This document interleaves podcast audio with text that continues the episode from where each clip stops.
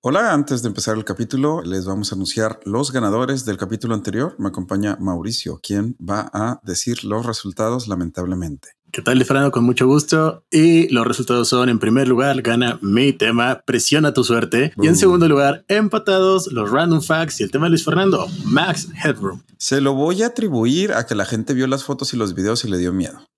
La mera verdad, sí. O sea, eran dos temas muy, muy similares porque eran de los 80 de televisión y el mío era un poco más ameno.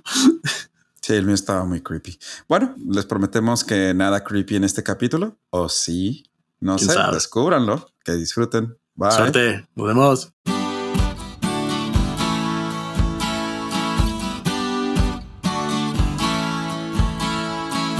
Cosas inútiles que tienes que saber. Donde te enseñamos cosas que no te van a servir de nada, pero siempre es bueno saber.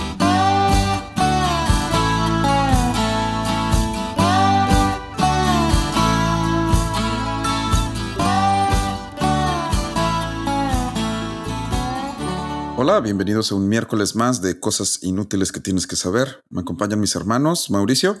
¿Qué tal, es Fernando? Qué gusto saludarte nuevamente y bienvenidos a un capítulo más de cosas inútiles que tienes que saber. Y Mario Alberto. ¿Qué tal a todos y todas? Bienvenidos un miércoles más. Vamos a empezar con nuestros capítulos del día de hoy. Los mencioné conforme se conectaron a la llamada, o sea, del más puntual al menos impuntual. Obviamente yo fui el primero. Pues porque tú tienes el link. Bueno, pues es el más impuntual. Y Mario Alberto el más impuntual, obviamente. Porque todavía se conectó y luego se fue a servirse Sí. su agua. Eh, Es que es sabadito. ¿Qué más Hoy estamos, hoy estamos grabando en sábado. Estamos grabando en sábado. Mucho mejor. Así es. Eh, y sábado triste porque falleció Chabelo. Ujú. Para Sí, que sepan cuál sábado grabamos. Oye, no estaba tan grande. Era más el, el mame. Pues sí.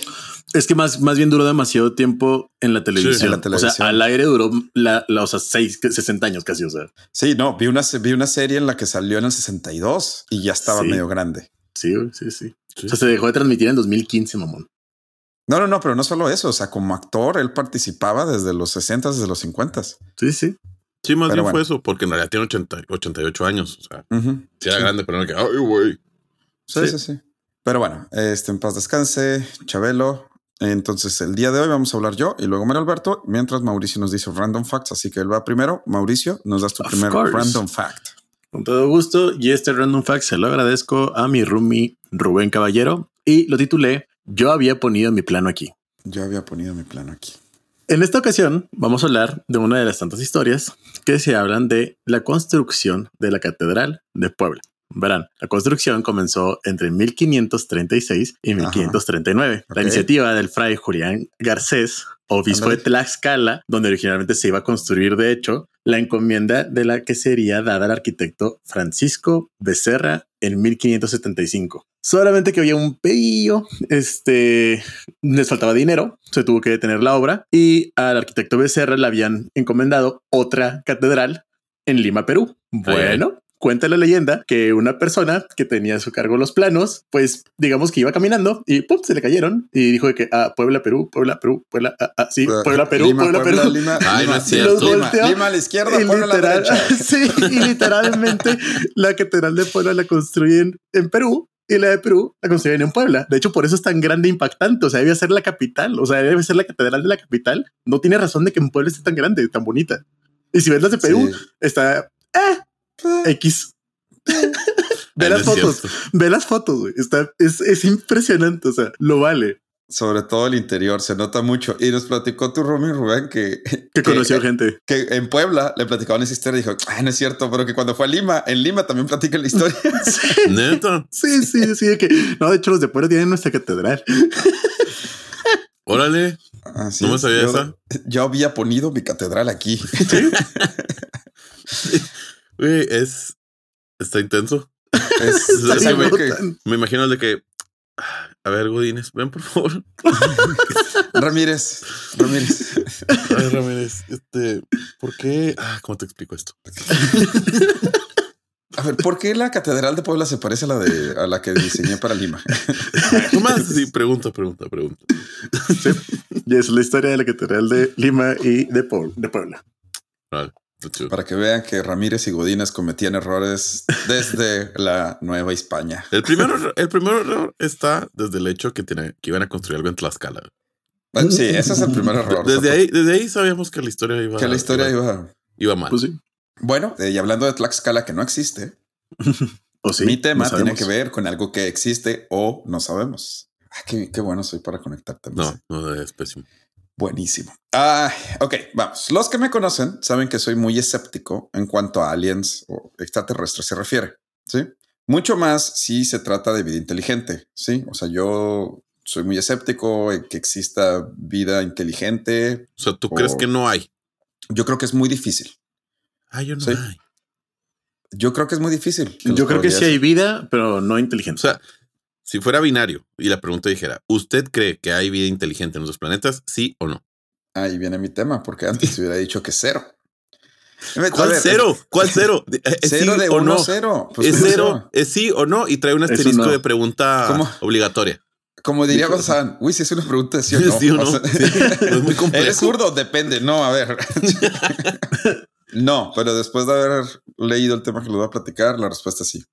Ok. Ok. Ya hice un episodio hablando de la paradoja de Fermi, en la cual estoy seguro que mis compañeros de podcast no se acuerdan absolutamente ni quién No, es sí, Fermi sí, ni sí qué es una acuerdo que paradoja. es- Ah, ok. Que es- Sí. somos tan... Si, si el universo es tan extenso y existen tantas posibilidades, estadísticamente ya debimos de haber Somos tan efímeros que ya debimos de haber que es Sí, ajá, muy poco probable que coincidamos. exacto. Pues va. Sí. Ahora les vengo a platicar de uno de los fenómenos más extraños captados por nuestros telescopios y que tiene que ver con los aliens o con inteligencia fuera de este planeta. Y no, no fue IT ni teorías conspiradoras de videos de la CIA o el FBI que andan rondando por ahí. Esto es un caso documentado bastante extraño que ha sido estudiado e incluso sigue siendo estudiado hoy en día por varios científicos del mundo. Eh, primero que nada, quiero recomendarles el libro de donde saqué la idea y casi todo de lo que estoy hablando se llama Extraterrestrial del físico israelí estadounidense y profesor de Harvard, Abraham Avi Loeb. Si Para la que parte digan- de Harvard, man, ya te hubiera dicho que le creo, güey. Le Sí, creo. sí, Sí, que que, "Ay, güey, es, que, es, que, es que Luis Fernando es IT y no sabe nada de eso. Ajá, la neta no sé. Tienes razón. Entonces por eso me apoyo en Avi, mi buen compa el Avi. A-V-I. Él sí sabe. ese, vato, es- ese vato es israelí, quién sabe qué Sí, chingados más, güey. O sea, no mames. Y Harvard. Y Escuché, israelí y Harvard. Entonces tiene Sí, que algo. Sí, güey. Que verídico. ser real, güey. Ok, entonces si, si quieren saber más del tema, búsquenlo. El libro se llama Extraterrestrial de um, Avi Loeb, quien creció en Israel, pero hoy en día vive en Estados Unidos y es un profesor de astrofísica en Harvard. Perfecto. Nomás estoy aventando palabras ahí para que crean que sí No, estoy hablando sí, sí, Sí, sí, sí. sí, sí, sí, sí, sí. Todo empieza el 19 de octubre de 1975, cuando el proyecto Pan Stars 1, que fue uno de los primeros proyectos eh, globales para, para captar, porque cuando estás tratando de captar cuerpos celestiales, pues obviamente el, el planeta gira, ¿no? Sí. Entonces existen varios telescopios alrededor de la Tierra que permiten que se pasen como que la batuta de estar viendo un telescopio, digo, un objeto extraterrestre, ¿no? Ok. Extraterrestre, no estoy hablando de aliens. Extraterrestre significa lo que significa, fuera de la Tierra. ¿Sí? Ok. Cuando vaya a hablar de algo de aliens, voy a decir la palabra aliens. Cuando vaya a hablar de objetos fuera de la Tierra, es extraterrestre. Ok. Eh, bueno, en la isla de Maui, y no, no es una isla de nuestro hermanito Mauricio, cuando las primas Ujú. Sofías no podían pronunciar su nombre. Esa no, no es. Encontraron el objeto más extraño que se haya visto en el vecindario solar. Era un objeto que viajaba a 87 kilómetros por segundo con una forma elíptica y un ángulo que confirmaba que venía del espacio exterior. Se ha especulado mucho de la forma del objeto, pero creo que la mejor explicación es que tenía la forma de un puro. Ok. ¿sí? De 115 metros de largo y 19 metros de ancho aproximadamente. El cuerpo fue nombrado Oumuamua, que cada vez que lo leía en mi cerebro solo decía... Sí, o sea, y tal vez no lo escucharon porque mi hawaiano no es muy bueno, pero tiene una apóstrofe al principio. Ah, ok. Sí, no, sí, sí la denoté. Ah, sí, a- apóstrofe Oumuamua. Pongan mucha atención porque la última vez que lo voy a decir bien. O sea, a partir de aquí lo... Sí. Esta palabra significa mensajero que llega primero desde muy lejos. Así es. ok. Todo eso. Todo eso significa la palabra. Ponerle Omni estaba muy cabrón, ¿verdad? Oumuamua. Si lo quieren googlar es O-U-M-U-A-M-U-A. Me, me encanta cómo llegan a, a este tipo de conclusiones de que, oye, llegó un mensajero desde muy lejos. Hay que poner una palabra a eso. Es el primero, pero es el primero que viene. Ah, Mm. No, entonces sí merece su propia palabra. Sí merece su- Mierda. no te creas. Ah, es, es palabra hawaiana. Es palabra hawaiana, pues están en Entonces, islas. ¿no? igual, O sea, igual y no va a ser tan extraño que vinieran viajeros, que llegaran y- viajeros a Hawái. Y que fuera el primero de una nueva cultura polinesia que no conocía o algo parecido, no Pues sé. sí, sí, no. Embajadores. Tienen razón. Sí, ok, bueno. Ok, pues eh, lo más extraño no era su forma, sino que el objeto aceleró. O sea, el objeto venía como casi cualquier otro objeto atraído por la gravedad del Sol, pero el objeto aceleró de manera inexplicable al acercarse al Sol y luego, para asombro de todos los científicos, cambió radicalmente de ruta para alejarse para siempre de nuestro sistema solar. Sí, o sea, venía y, cuando, y cuando se empezó a acercar al Sol empezó a acelerar más de lo que debería y luego de repente, ¡pum!, se desvió hacia un lado, dejándonos para siempre con la duda de que era el Oumuamua. Una de las formas en la que los científicos aprenden más de los objetos interestelares que llegan a nuestro sistema solar es estudiando su comportamiento con respecto al Sol. Sí, porque el Sol lo tenemos muy bien estudiado. Entonces, de esta manera puedes aprender su oscilación, si tiene alguna irregularidad, el material del que está hecho en, en algunas ocasiones, incluso los gases y componentes químicos, dependiendo de cómo se evaporan y consumen cuando se acerca al Sol. Pues bueno, el Oumuamua, eh, dado que rotaba sobre su propio eje cada ocho horas, hizo que los científicos llegaran a la conclusión de que el objeto tenía que tener una forma nunca antes vista en un objeto espacial. Tenía que ser de 5 a 10 veces más largo que ancho. ¿Sí? Ok. Lo que significa que la forma tenía que ser como de un cigarro o, o de- o como de un hot cake, dependiendo de- de- del tamaño. Pero esa es la, la- la proporción que tenía. Para que se den una idea, todos los otros asteroides y cometas y cuerpos interestelares que se han estudiado en la Tierra, en el rango más, más alto, o sea, más atípico, es de tres veces largo por una vez de ancho. Ok. Sí. Y aquí estamos hablando de 5 a 10, o sea, Mucho cerca más. del doble y hasta el triple. Además, el objeto no solo tenía una forma rara, sino que brillaba de una manera inexplicable. Era por lo menos 10 veces más brillante que cualquier otro cuerpo externo que se haya estudiado en el sistema solar. Ah, caray. ¿Sí? Ok. O sea, O sea, me daba más, en- más luz que un planeta incluso. sí, o sea, el reflejo, Sí, sí, sí. dado sí, sí, su sí, sí. tamaño, reflejaba más de que un planeta, pero como era muy pequeño, pues no es como que lo pudieras ver, ¿no? Pero Claro, claro. claro. Es, bueno, pequeño entre comillas, o sea, estamos hablando de cosas del espacio. Eh, si la teoría de que el objeto parecía más un hot cake que un puro es correcta, entonces sería el objeto más brillante que hayamos registrado viniendo fuera de nuestro sistema solar. Es que sigue siendo hotcake man, pero nu- nunca he visto mis hotcakes, o sea, no tienen forma. No, bueno, pues los hotcakes de IHOP, así es. Así que Ah, ok, ok, ya, ya. IHOP, patrocínanos. Eh, tan brillante como un pedazo de metal. O sea, si, si, si tuviera esa forma tan irregular, tendría que ser tan brillante como un pedazo de metal. Como ya mencioné, el objeto también cambió radicalmente de trayectoria al llegar al Sol.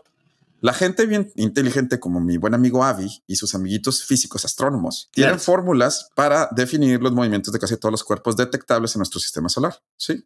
Eh, lo impresionante es que la ruta del Oumuamua estaba ya definida y el objeto se desvió completamente de lo calculado. Ahora, esto no es tan raro. Suele pasar con cometas, suele pasar con asteroides que cuando se acercan al Sol se sobrecalientan y expulsan elementos congelados en su superficie y esto funciona como, pues como un gas que explota Y y eso, ajá, y eso acelera el objeto.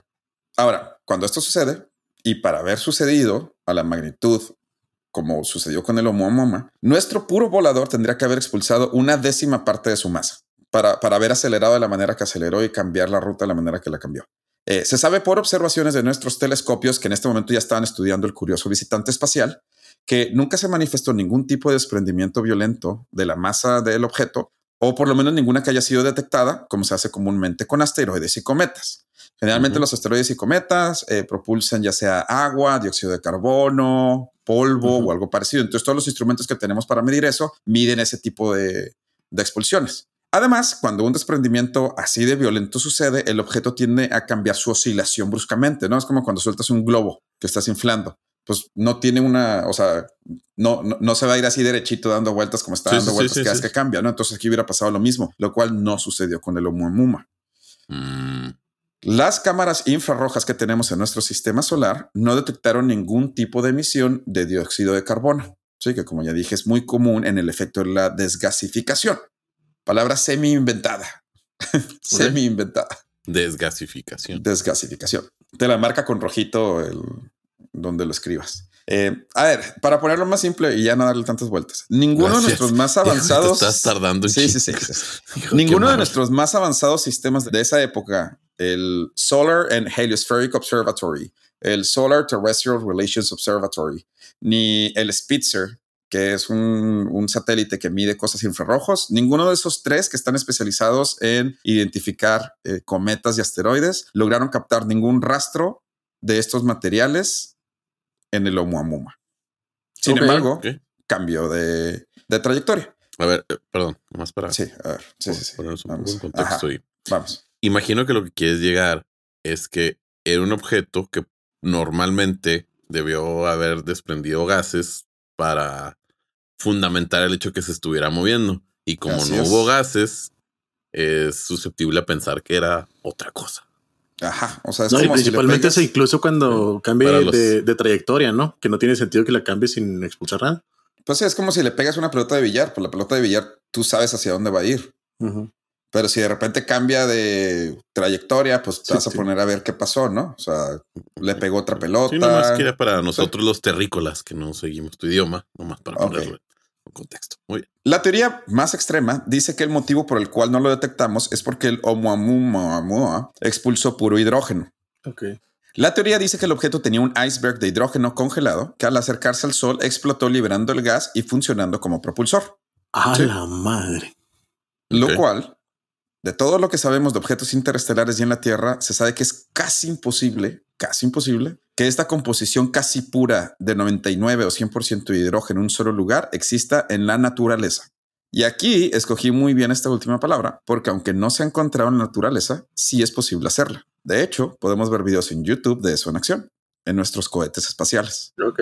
Algunos de nuestros cohetes espaciales son propulsados por hidrógeno, pero el hidrógeno así en su forma natural es casi imposible encontrarlo en esas magnitudes juntos en un solo lugar, sobre todo en un iceberg que estaba Sí, pasando sí, o sea, Que explote de cierta manera de que sea una propulsión de ese tamaño para poderlo cambiar. lo cual, según nuestro buen amigo Avi, explicaría el por qué el objeto no cambia bruscamente de trayectoria ni oscilación, ya que nosotros podemos hacer lo mismo calculando la cantidad de combustible necesaria en nuestros propios cohetes y naves. Muchos científicos siguen defendiendo la teoría de que el Oumuamua sí expulsó una décima parte de su masa. Sin embargo, para poder llegar al cambio de velocidad tan suave que tuvo el objeto, tendría que ser de una forma bastante peculiar, muy difícil, mucho más grande de lo calculado, lo cual significaría que con todos los telescopios que teníamos viendo hacia el objeto sería casi imposible no verlo, no ver ese desprendimiento de una décima parte, ¿no? Del, Estamos hablando de objetos grandes, no de, no de un lápiz o algo así. O sea, a lo largo de sus varios ensayos y libros al respecto, Avi afirma que todas estas explicaciones de forma, trayectoria, composición, se van sumando para generar un objeto cada vez más y más y más poco probable. Para darnos una idea, como para que el objeto que tenemos ahorita con todas las explicaciones que existen existiera, tendría que haber, tendría que todas las estrellas de la mm, Vía Láctea de nuestra galaxia expulsar objetos iguales durante toda su vida, un 10 a la 15 potencia. Todas las estrellas tendrán que estar expulsando esos objetos durante su vida para que nosotros nos encontráramos con uno. Ok. Yo De sé que está bien difícil, pero es como tendrías que estar. Es, o sea, es, es un número demasiado grande. Todas las estrellas de la galaxia tendrían, o sea, incluso nuestro propio sistema solar. De hecho, así de simple. Si eso fuera verdad, nuestras estimaciones de objetos estelares estaría súper baja y veríamos muchos más cometas y muchos más asteroides. Ok. Ok. Avi tiene una explicación más simple y lo que él dice es que si la idea de la vida extraterrestre, o sea, tiene un, tiene un ejemplo bien chido. Si Estados Unidos se hubiera dado cuenta de que ese objeto lo puso arriba la India, se acabarían las preguntas, no tendrían que explicar nada y ahora tratarían de buscar por qué la India puso el objeto allá, ¿no? Sí. Pero como en, la, en el mundo de los astrofísicos, el, el aceptar la vida extraterrestre es algo como que blasfemo, pues por eso están tratando de usar todas estas teorías con calzador, que pues la verdad, digo que son probables, son probables, pero lo que él dice es a veces la solución más simple es la verdadera. Lo que él dice es que el objeto es ni más ni menos que algún tipo de objeto creado por una especie inteligente. Puede ser algo tan tonto como una boya espacial para ubicarse o un satélite que ya no funciona, basura espacial artificial o puede ser hasta un eh, algo como el Voyager o todos los, los satélites que nosotros hemos mandado fuera del, sistema solar. La forma en la que él explica el movimiento inesperado es con una vela solar. Así como las velas de los barcos se mueven con el aire, existen, y de hecho Avi fue parte del desarrollo eh, de un proyecto aquí en la Tierra, velas que hacen lo mismo con el viento solar para usarlo como propulsor. Y eso explicaría el por qué no tenemos ninguna medición de qué fue lo que expulsó o hizo que se moviera de esa manera. E igual lo del movimiento de oscilación. Eh, pero bueno, esa es la teoría de Avi, quien dice que de haber estado más preparados pudimos haber mandado por lo menos una sonda para revisar no sé, a lo mejor y tenía algunas inscripciones ahí, un graffiti, ahí algo dibujado, no sé, lo que sea. Sin embargo, no lo hicimos y lo captamos ya muy tarde cuando estuvo a punto de irse el sistema solar. Al momento de escribir esto, de hecho, literal, hace dos días de escribir esto, el misterio sigue sin resolver, pero se publicó un artículo en la revista Nature donde eh, dos científicos ya llegaron a la conclusión, según ellos, que eh, el Oumuamua tenía mucho hielo congelado y abajo del hielo había hidrógeno. El hielo en su composición eh, generalmente es poroso. Entonces que cuando se acercó a la Tierra, el hidrógeno 2 que estaba abajo del hielo se expulsó a través de los poros del hielo y eso hizo que se propulsara de esa manera. Avi dice que no es cierto. no, ni madres, no, ni madres. No, Avi dice que él va a mandar una sonda a la trayectoria del Oumuamua para interceptarlo y comprobar que fue el primer visitante extraterrestre del cual tenemos registro en la historia. Yo me quedo con la curiosidad de lo que él escribió en su libro y me emociona la idea de que tenga razón, aunque muy probablemente nunca sabremos la verdad hasta que veamos un objeto similar. Vaya, vaya. esa es la historia de él o No, no. Oye, ¿hay fotos de esa cosa? No. Ah, No, Solo hay, pues es que fue en 1975 y la verdad es que fue un periodo muy corto. De hecho, fue un accidente el que lo encontraron, porque es muy pequeño y no estamos buscando ese tipo de objetos. Este, hay representaciones gráficas de varios artistas, pero fuera de eso no. No hay. No, no. Lo, lo, que dice, lo que dice él es que, pues, por tanto cegarse de que no existe la inteligencia fuera del planeta, pues no, existen los recursos científicos y se ve como una gastará de dinero el dedicar esos recursos de científicos y luego es un círculo vicioso porque como los científicos que hablan de extraterrestres no son tomados en serio, los chavitos que están estudiando para ser astrofísicos no quieren tratar nada que tenga que ver con alienígenas y así se va haciendo un círculo vicioso. Ya. Pero bueno, esta es la historia del Oumuamua. Nice, nice. ¿Crees que nos toque ya aceptar que sí encontramos algo que no es de este planeta? Pues lo que dice. ¿Qué te gusta que nos quede? ¿Unos 50 años de vida? De hecho, dicen que en las primeras sondas que se mandaron a Marte en los noventas, este, hubo un experimento específico que se hizo para ver si existía vida en el, suelo marciano. Y la forma en la que lo hicieron fue inyectaron un componente que solo es consumido por la vida en la Tierra y luego después trataron de buscar metano o algún tipo de gas expedido por este descomposición de eso. ajá. Y Sí lo encontraron. Después lo que hicieron fue calentar la tierra como para matar lo que sea que estuviera ahí. El primer virus marciano, ¿no? Y lo mataron. Digo, no, los virus no están vivos. Y volvieron a inyectar lo mismo y esa vez no hubo expedición de ningún. o sea que sí mataron algo literalmente. Así es. Y en Venus acaban de encontrar eh, eh, Venus. Ya hablamos una vez de Venus, que Venus eh, tiene un, una muy caliente. Una, atmósfera, muy, caliente. pero hay una parte de la atmósfera en la que la, presión eh, es como muy parecida a la de la Tierra. Y dicen que ahí ya se han encontrado eh, niveles de gases que en la Tierra solo existen como expedición, o sea, que solo existen eh, como parte del proceso químico de la vida. en mm. grandes mm. cantidades que no se han encontrado de ninguna, en ningún otro lugar. Pero pues, quién sabe. Ah, esperémonos al 2030 cuando el humano llegue a Marte y además que ahorita hay una expedición en Marte que está justo dedicada a eso en, el delta de un río, de lo que antes era un río. Eh, en los deltas de los ríos en la Tierra se encuentran muchos fósiles eh, marinos. Entonces esperan que ahí puedan encontrar por lo menos fósiles. Pues está bien. Lo que dice, lo, que dice Avis, imagínate que en los 70 un extraterrestre nos hubiera visitado y hubiera sido así que es 100% confirmado y la NASA dijera, sí, sí es cierto. Pues entonces ya habría gente interesada en estudiarlo. Pues sí. Pero bueno, esa es mi historia del día de hoy. De el tal vez primer visitante extraterrestre de la historia de la humanidad. Muy bien. Eh, documentado. Ok. Nice. Eh, ¿Les parece si vamos a una pausa y regresamos con el random fact de Mauricio? Va.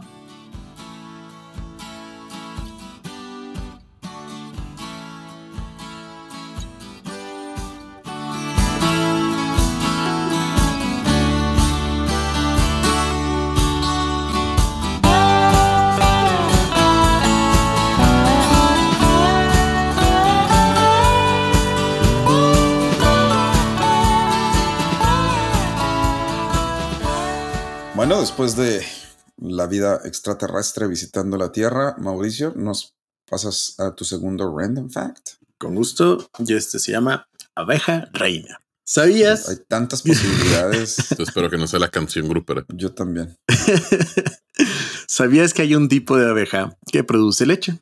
Se llama Ah, abeja de la miel de la especie Apis mellifera y es capaz de producir un tipo de leche llamada jalea real, Ajá. que es rica en proteínas, vitaminas y minerales. La jalea real es la única fuente de alimento de las larvas de las abejas durante los primeros días de vida y también se le atribuyen propiedades medicinales como mejorar el sistema inmunológico y aumentar la longevidad.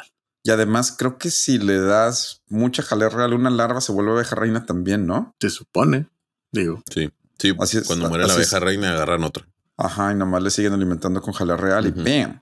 Abeja reina. Ándale. Así, Así, eso así mero. mero. Perfecto. Así mero. Bueno, muy bien. Después de este corto random fact eh, de la abeja reina y la jalea real, no, no es la que compra usted en su farmacia favorita. O tal vez sí. No sé, no la verdad. es una marca, ¿no? De algo. ¿Qué? Jalea real en México.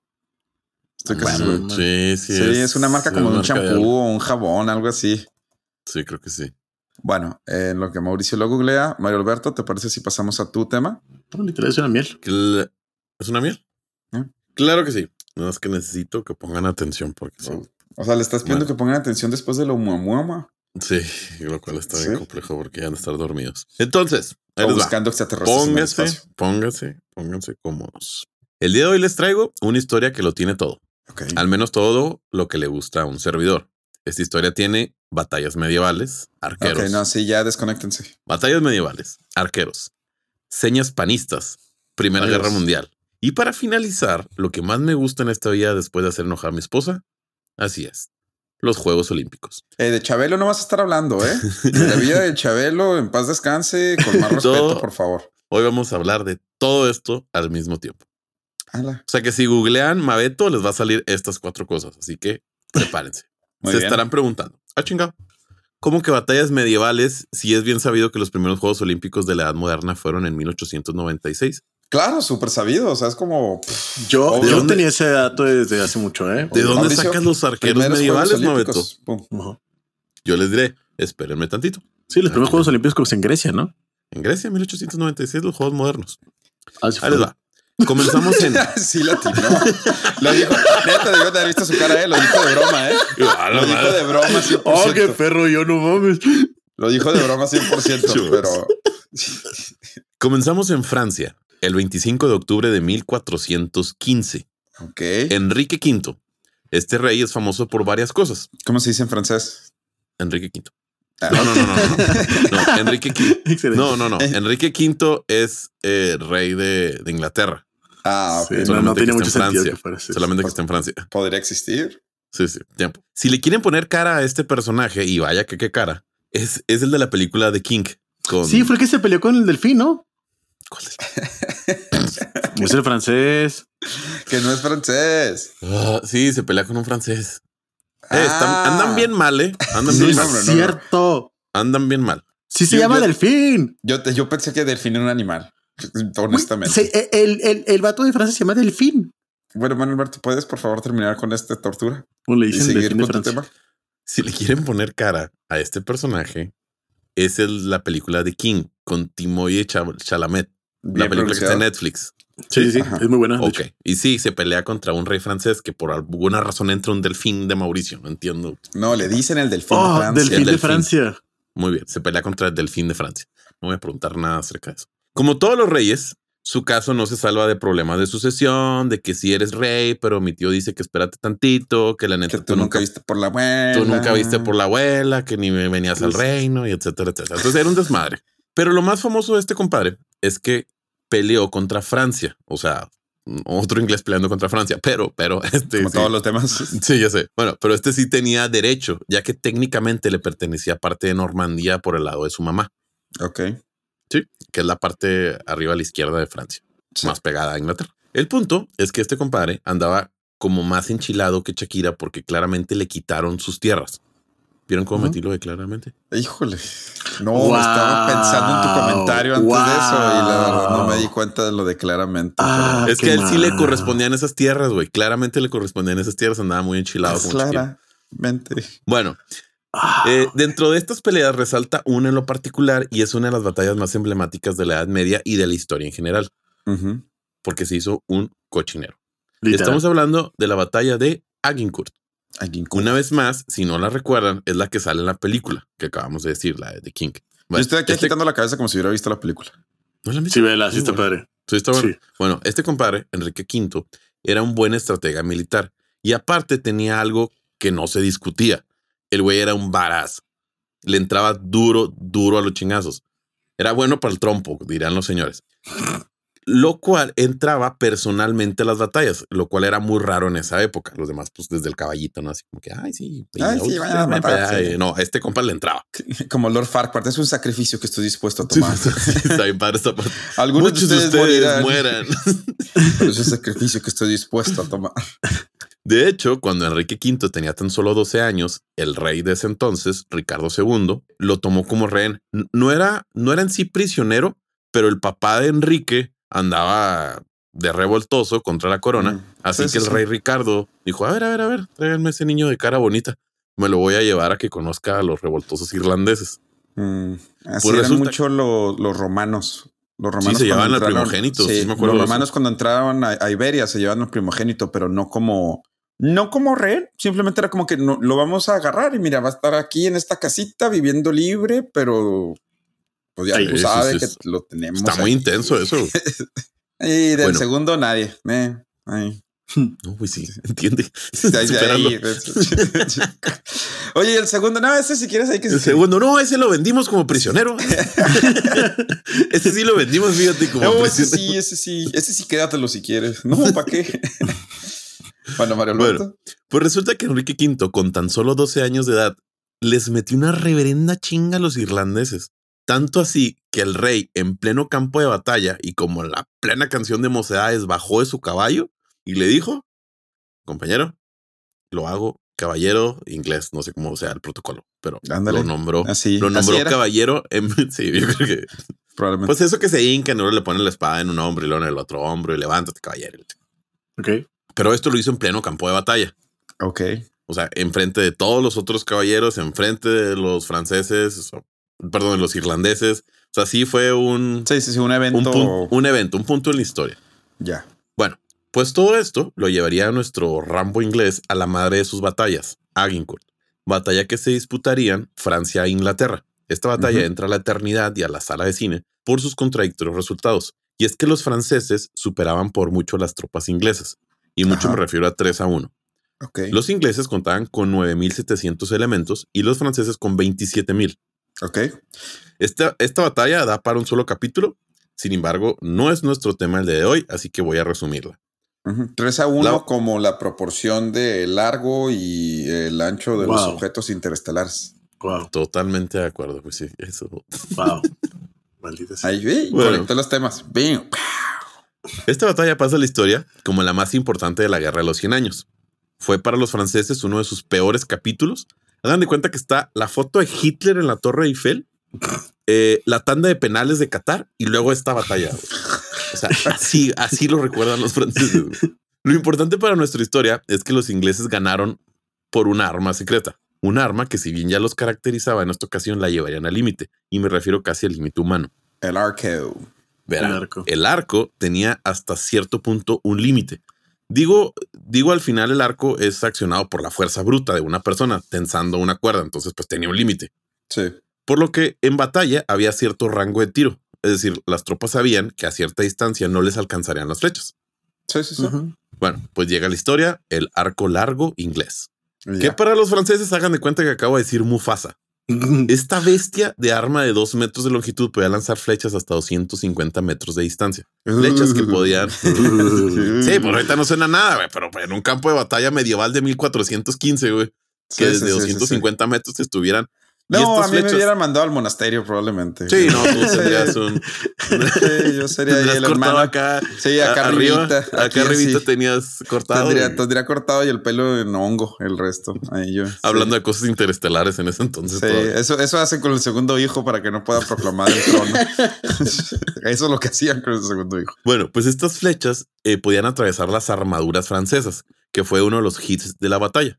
Ya. Bueno, a esta batalla llega nuestro segundo personaje de la historia, quien en plena guerra es llamado por Enrique V.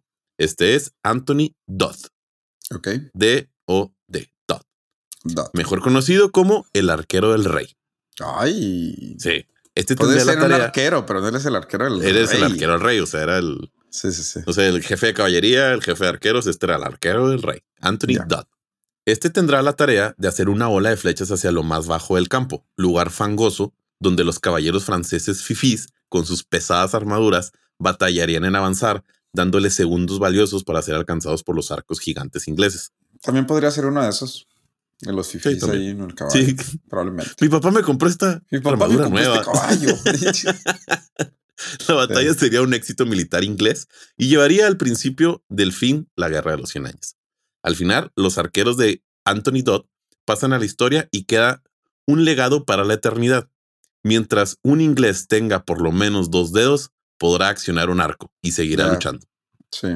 Y de Fue ahí tanto, viene. el, eh, Sí, fue tanto el estruendo de este suceso que la seña de los dos dedos se volvió famosa convirtiéndose en una señal de victoria. Es decir, cuando usted pone los dos dedos en, en forma de V, usted está remontándose a 1000 qui- 1415, donde los ingleses ganaron, y esa era la forma de accionar el arco. Y Y además. por eso llega la B de victoria que usamos los panistas cuando ganan. Ah, mira nomás. Wow. Bueno, eh, wow. Sí, sí, ve, los ingleses, eh, de hecho, para los ingleses es más, eh, es más insulto enseñar la B al revés, o sea, enseñar el- la parte de atrás de los dedos en forma de V que enseñar el dedo medio. Es, eso es como que, Oh. porque, porque así le hacían ellos, como dices tú, Mae, así le hacían ellos para enseñarles a los franceses, porque se los cortaban. Entonces, Ay, ay. Ah, sí, o sea, cuando los capturaban, les cortaban los dedos para que no pudieran volver a accionar un arco.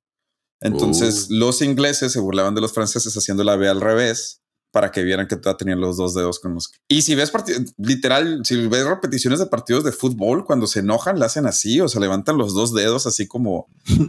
Pero eso es muy, muy, muy, muy de Inglaterra. Esa es la V al revés. Ok. Oh. Mm. Y la B de Ah, Victoria del Pan también. No, no sabía. Yo no sabía lo tuyo. Esto es lo mío, por lo que veo. Pues no, no. Tampoco. Bueno, tampoco. Anthony Dodd, el arquero del rey, no llegaría al festejo de victoria en Londres. Una herida en la batalla le arrebataría, arrebata- Una herida de batalla le arrebataría la vida en el trayecto de regreso. Sin embargo, su legado permanecería por muchos, muchos años más. Ok.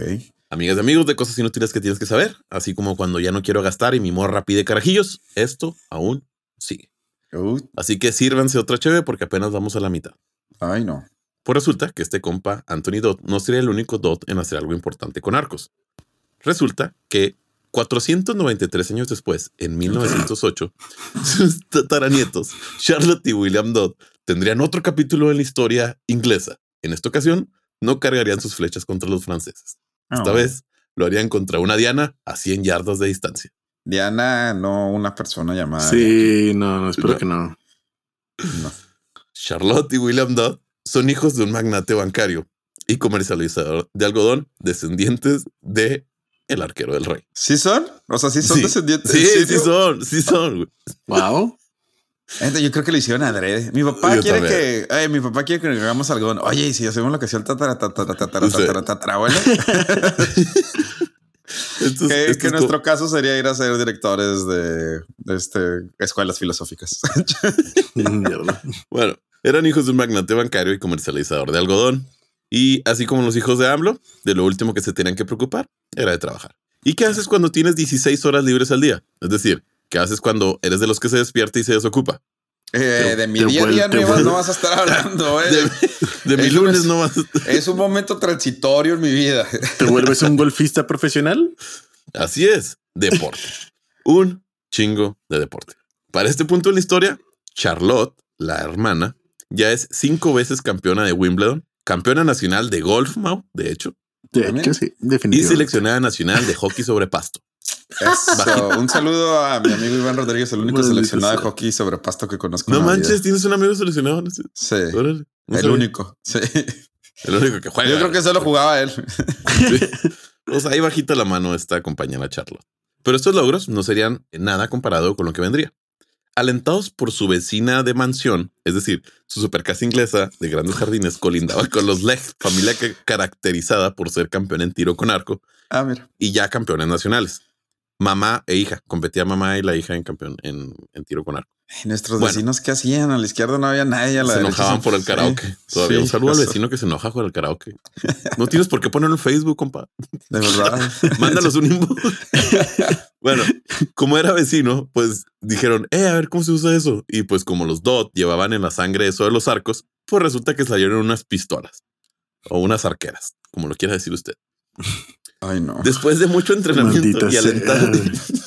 pues, ¿cómo Yo quiero ver las La estadísticas para ver cómo sí, vaya, güey. baja ahí donde dice, no, Sí, sí, ya, después- de mucho entrenamiento y alentados que los próximos Juegos Olímpicos eran en Londres, los dos hermanos Dodd clasifican a la prueba de tiro con arco. William está ya en rondas finales. El mal clima de Londres, típico, no lo detiene y aun y cuando vientos de 50 kilómetros por hora con lluvias azotan el campo de tiro, logra colarse las finales lideradas por Robinson y Kenworth. En realidad se tienen que aprender esos nombres.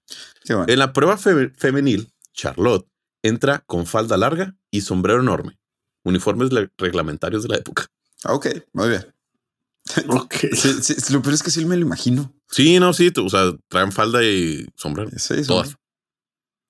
Pero antes de salir, Charlotte busca a su vecina, Leg. Sin embargo, Leg decide no participar. ¿Por qué? Una razón muy simple.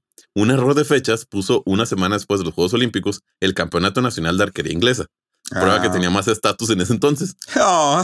Así que Leg, Leg, con el colmillo de la experiencia, decide declinar a los Juegos Olímpicos para estar al 100 en el Nacional. Ya, tiene Ok. sentido. Bueno, pero volviendo con Charlotte, dado que su amiga y vecina Don Chingona no estaba, tuvo que hacer una amiguita, por lo que se encuentra con Civil Newell, a lo que ustedes miran, ay, ay, yo les diré, ay, sí, güey. Ah, Sí, ¿En serio? ¿Civil? Civil Newell, la descendiente de Enrique V. Ah. Damn. O sea, que 493 años después se encuentran la descendiente del rey y la descendiente del alquero del rey mamón.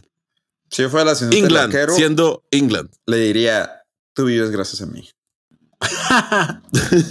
Pues sí, la neta sí. La prueba femenil también es azotada por el mal clima y después de varias interrupciones, Charlotte también está en las finales junto con su hermano William. Ay, ojalá el hermano William se hubiera encontrado con Sí, Henry sé, décimo noveno, una cosa así. No, güey, que la final había sido contra un francés y ya estaba bien chido. Pero no, no, no, no, no que le así. dicen el delfín. Ah, El día siguiente, sábado, son las finales para luchar por la presea dorada.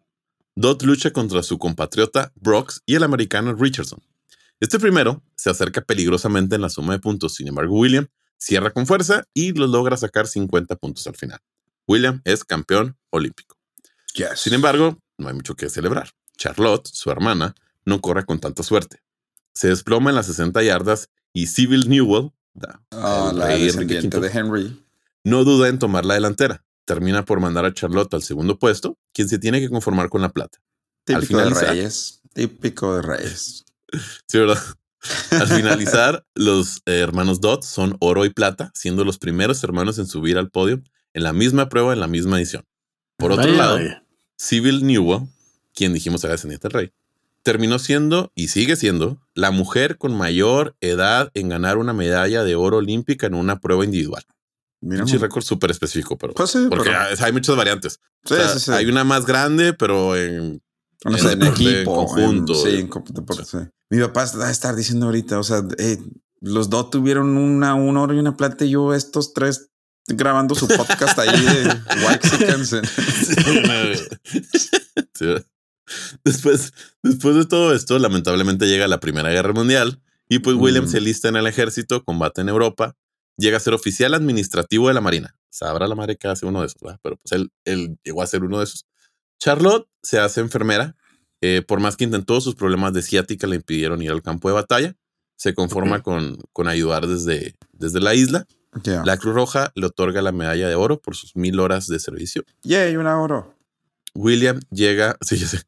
William llega hasta los 87 años, muere de causas No. naturales en 1954.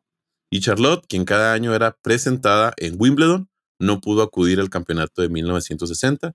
Se conforma con escucharlo desde cama, donde muere también a causas naturales a los 89 años de edad. Ah, Oh. ¿Quién era mayor historia. entonces? William. No sé. Buena pregunta. Ahí los No, que pues sean sí, bien buenas con matemáticas, pues saquen los cálculos porque acabamos de decir cuándo murieron, a cuántos años. Entonces, bueno, Sí. ok. Sí, Sí. pero me dio mucha fricada. Pues sí, esa es la historia de William y eh, Charlotte Dodd, descendientes de Anthony Dodd, el arquero del rey, quien ayudó a ganar la última guerra de los 100 años en Agincourt con el rey Enrique V. ¿Cuáles serán las posibilidades de...? Sí, ya sé. Sí, está cabrón. Pero sí, sí, está. Ah, pues sí. digo, Más o menos, más o menos, porque. Sí, porque arquería, arquería, sobre todo en ese entonces, era un deporte, digo, no que ahorita no lo sea, también ahorita sigue siendo un deporte caro de practicar. Entonces, Sí, obviamente, sí, y- y, en entonces- ese entonces todavía era más caro. Entonces, lo más probable es que solo lo practicaran la gente de familias con acceso a bienes. Entonces, eso reduce mucho el. Ah, pues está padre. Sí, Los dos hermanos. Y son los primeros hermanos que logran en el mismo campo. Sí, está bien específico. sí, ese- también bien Sí, está muy específico. ¿Estaba No. viviendo en Chicago o no? Sí, no, no, no, no. No, ah, por eso. Por eso. Por eso no se contrapone con el. Sí, ya. Nice. Bueno, muy bien, perfecto. ¿Verdad? Buena historia. Eh, tuvo de todo, dijo Mario Sí, me gustó. Sí, me gustó. Yo les dije desde el principio que era una historia que alcohol, tenía no todo tuvo lo que me cerveza, entonces le faltó. No tuvo cerveza. Ni- Se tomaron una cerveza cuando se conocieron. Sí. Muy bien, perfecto. Vamos a una pausa y regresamos con el último random fact de Maurilio. Fuga.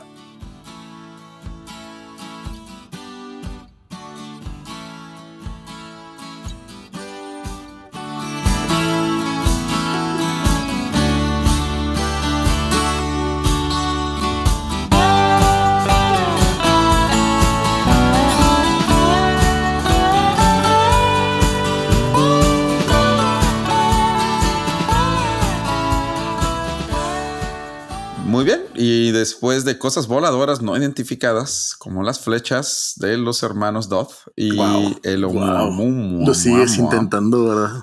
Así es. Este, Oigan, ant- antes de que digan, eh, se robó la historia. Sí, me la robé. Es de un libro. sí, sí, sí. sí, sí, Es de, un es de un libro que se llama Olímpicos de Ramón eh, Márquez. Es un libro del 2012. Se lo recomiendo mucho si les gustan todo. Todas las historias que he platicado acerca de los Juegos Olímpicos están en este libro. Lo recomiendo mucho. Está- la verdad está, está muy divertido. Ramón Mario. Márquez. Mario, ¿Qué? no mates la gallina de los huevos de oro. De seguida. No importa. No importa. Nadie lo va a leer.